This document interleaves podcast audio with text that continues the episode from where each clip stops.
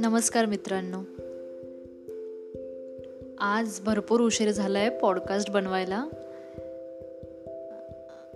नाहीतर संध्याकाळच्या साडेआठ वाजता माझा पॉडकास्ट रेडी असतो. आणि तो पब्लिश देखील झालेला असतो. परंतु आज भयंकर उशीर झालेला आहे. त्याचं कारण असं की काही हिशोब करत बसलो होतो आम्ही घरी. अकाउंटमध्ये किती पैसे आले किती खर्च झाले कोणाला किती दिले अगोदर किती होते आणि खूप असा गोंधळ झाला होता. तर मग विचार केला की आज आपण ह्याच विषयावर बोलूयात खर्च घर खर्च किंवा कोणताही खर्च. कसा करतात कसा करायला पाहिजे आणि त्यात काय गमती जमती असतात. लहानपणी आपल्याकडे पैसे आले की एक दोन रुपये जास्तीत जास्त पाच रुपये.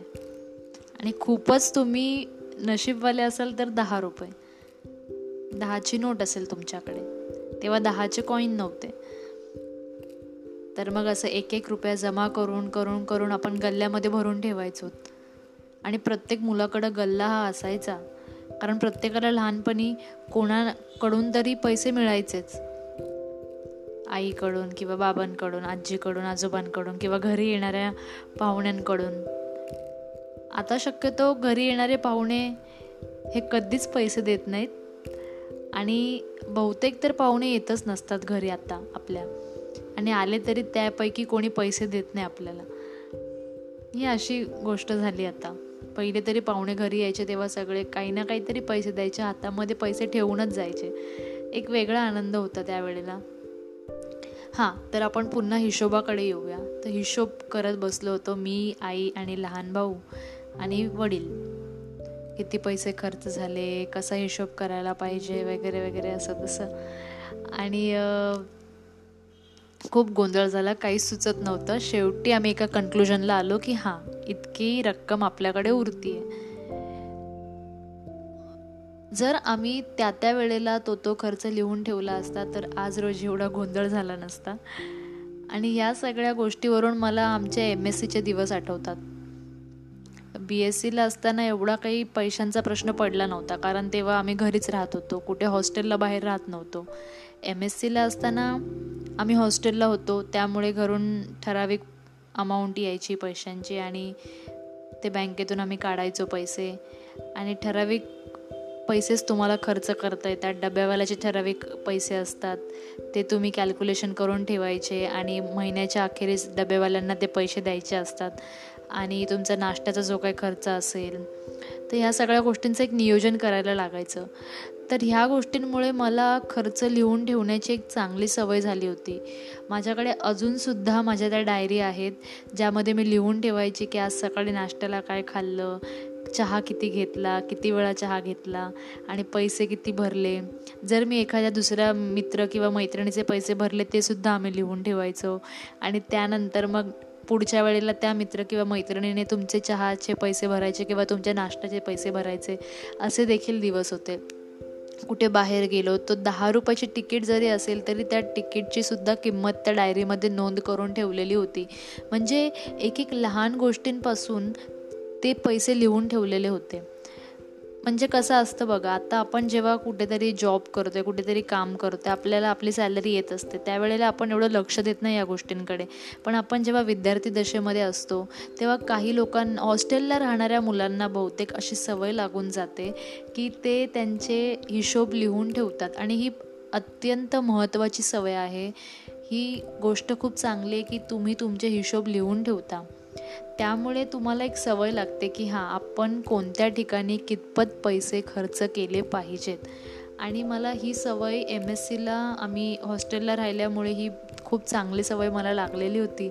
आणि आम्ही पैसे एकदम व्यवस्थित खर्च करायचो. आणि कुठे बाहेर फिरायला जरी गेलो तरी वडापावला किती खर्च झाले चहावर किती खर्च झाले तिकीटवर किती खर्च झाले कुठे फिरलो चिंचा घेतल्या त्याच्यावर किती खर्च झाले गाडीमध्ये बसून आलो गाडीचे प्रत्येकी किती पैसे खर्च झाले किंवा कोणी काही खाल्लं त्याने हे नाही खाल्लं तर किती खर्च होतो असं प्रत्येकाने किती पैसे दिले असं करून आम्ही म्हणजे फिरून आल्यानंतर मग शेवटी एकत्र बसून सगळ्यांचा तो खर्च एकत्र काढायचा.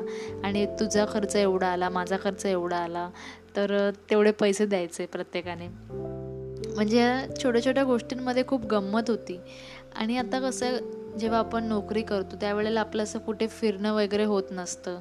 जास्त करून बाहेर कुठे जाता येत नाही. सगळेजण आपापल्या आयुष्यामध्ये बिझी होतात. त्यामुळे आपण एकटेच पडतो आणि आपण स्वतःचेच पैसे स्वतःवरच खर्च करत असतो. त्यामुळे या गोष्टी एकदम हरवल्यासारख्या वाटतात. तर आणखीन असं सांगेन की म्हणजे प्रत्येकाने हिशोब का लिहून ठेवावा? का चा का चांगलं त्याच्यामध्ये? काय चांगलं असं की आपण हिशोब लिहून ठेवला पाहिजे? त्यामुळे तुम्हाला सवय लागते की आज दिवसभरामध्ये काय घडलं आहे तुम्ही कुठे पैसे खर्च केलेले आहेत? आणि पैसे जपून कसे ठेवावेत? ही एक सवय लागते चांगली. मी मागे नुकतंच एक पुस्तक वाचलं होतं. त्या पुस्तकाचं नाव आहे ते पुस्तक इंग्रजीमधून होतं. The richest man in Babylon तर त्या पुस्तकाचं वैशिष्ट्य असं की त्या पुस्तकामध्ये काही जुन्या गोष्टी दिलेल्या आहेत. पाच हजार वर्षांपूर्वीच्या पाच हजार का अडीच हजार वर्षांपूर्वीच्या गोष्टी दिलेल्या आहेत. त्या गोष्टींमध्ये असं सांगितलं आहे की त्या काळातली लोक पैसे जपून ठेवण्यासाठी काय करत होते? किंवा एखाद्या माणसाला जर श्रीमंत व्हायचं असेल तर त्याने काय काय केलं पाहिजे? तर त्यापैकी एक गोष्ट अशी आहे की तुम्ही जितकं काही कमवताय त्याच्यापैकी वन टेन्थ पार्ट जो असेल जर तुम्ही दहा रुपये कमवले तर त्याच्यापैकी एक रुपया जो असेल तो तुम्ही वाचवून ठेवला पाहिजे. आणि दरवेळेला तुम्ही दहा रुपये कमवाल तर त्यातला एक रुपया जो असेल तो तुम्ही वाचवून ठेवला पाहिजे. अशा प्रकारे हळूहळू तुमच्या पाकिटात ती एक एक रुपयाने ती किंमत वाढत जाते वाढत जाते वाढत जाते. आणि ती एक प्रक्रिया असते की तुम्ही श्रीमंतीच्या वाटेवरती चालताय. आणि दुसरी गोष्ट त्यात अशी अशी सांगितली आहे की जे हवं आहे त्या गोष्टींवरतीच पैसे खर्च करा. कारण आपण कधी कुठे मार्केटमध्ये गेलो कुठल्याही आता मॉलमध्ये सहसा जातात लोक तर त्या ठिकाणी गेल्यानंतर सगळ्याच गोष्टी आपल्याला हव्या हव्याशा वाटतात. परंतु सगळ्याच गोष्टी विकत घेणं हे आपल्या म्हणजे आपल्या बसची बात नसते. तर त्यामुळे कोणत्या गोष्टी आपल्याला खूप गरजेच्या आहेत त्याच गोष्टी आपण विकत घेतल्या पाहिजेत.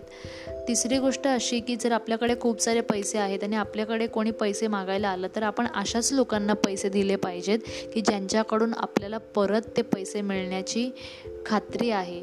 कारण हे पैसे आपल्या कष्टाचे असतात. आपण खूप कष्ट करून पैसे कमवतो तर त्यामुळे त्याला असंच आपण दुर्लक्ष नाही केलं पाहिजे. आपण व्यवस्थित व्यवस्थित त्याला राखून ठेवलं पाहिजे. आपण कोणाला देतो आहे त्याला द्या. आणि त्याला व्याजावरती ते पैसे द्या. जेणेकरून ती व्यक्ती तुम्हाला वेळेवरती देईन की नाही याची तुम्हाला शंभर टक्के खात्री पाहिजे. तर अशाच लोकांना तुम्ही पैसे द्या. अशा काही छान छान गोष्टी त्या पुस्तकामध्ये सांगितलेल्या आहेत. आणि ह्या खरंच खूप छान आहेत गोष्टी की जेणेकरून आपण एखाद्या व्यक्तीला पैसे कसे जपून ठेवावेत ह्या गो ह्या कल्पना त्या पुस्तकातून कळतात. त्यामुळे मला ते पुस्तक नक्कीच फार आवडले. प्रत्येकालाच वाटत असतं की आपण श्रीमंत व्हायला हवं आयुष्यामध्ये. नुसतं श्रीमंत म्हणजे असं नाही आहे की खूप पैसा आहे आपल्याकडे पण आपण मानसिकरित्या असंतुष्ट आहोत असं नाही आहे श्रीमंती म्हणजे आपल्याकडे पैसा आहे आणि त्यापासून आपण लोकांची देखील मदत करू शकतो आणि लोकांना देखील श्रीमंत करू शकतो. ती जी त्या गोष्टीमध्ये जे शहर सांगितलेलं आहे त्याचं नाव बेबीलॉन आहे. ते बेबीलॉनमध्ये आधी खूप गरिबी होती आणि हळूहळू ते बेबीलॉन जगातलं सगळ्यात श्रीमंत शहर झालं.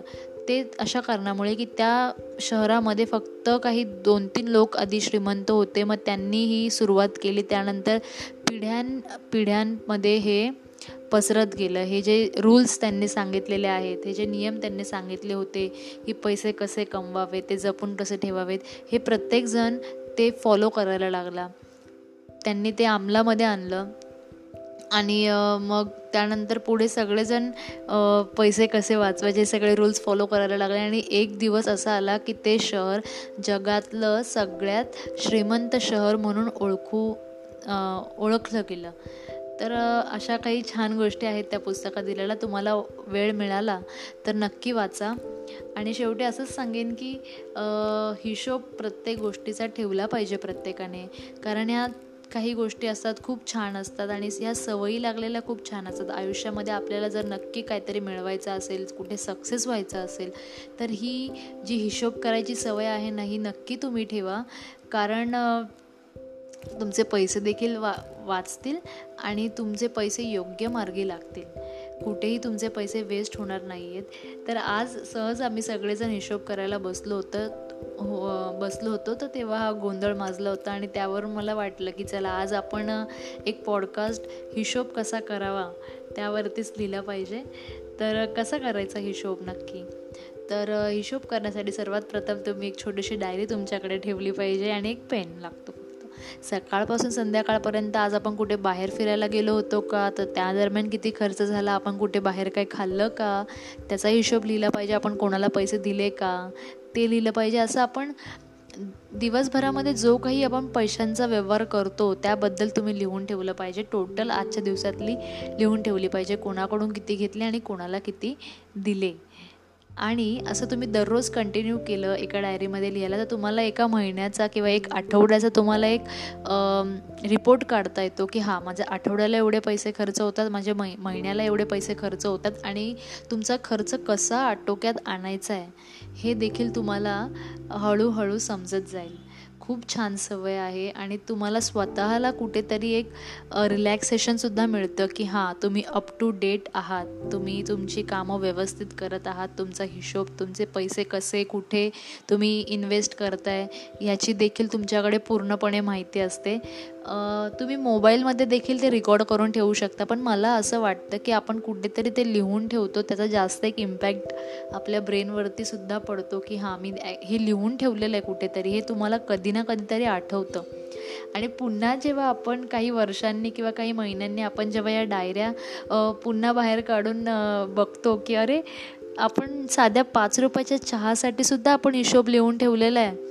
आपण कोणाकडून एक रुपया घेतला त्याचासुद्धा हिशोब लिहून ठेवलेला आहे. म्हणजे नक्कीच आपल्याला पैशांची किंमत होती पण कुठेतरी आपल्याकडे खूप सारे पैसे यायला लागले की आपण त्या एक रुपयाची सुद्धा किंमत करत नसतो. पण एखादं लहान मूल असेल त्याच्याकडून एखादा रुपया जरी हरवला तरी त्या मुलाचा जीव असा कासावीस होत असतो. त्यामुळे एक रुपया का होईना पण तुम्ही किती करोडपती असाल तरी तुम्हाला त्या एक रुपयाची किंमत कुठे ना कुठेतरी जाणवत असते.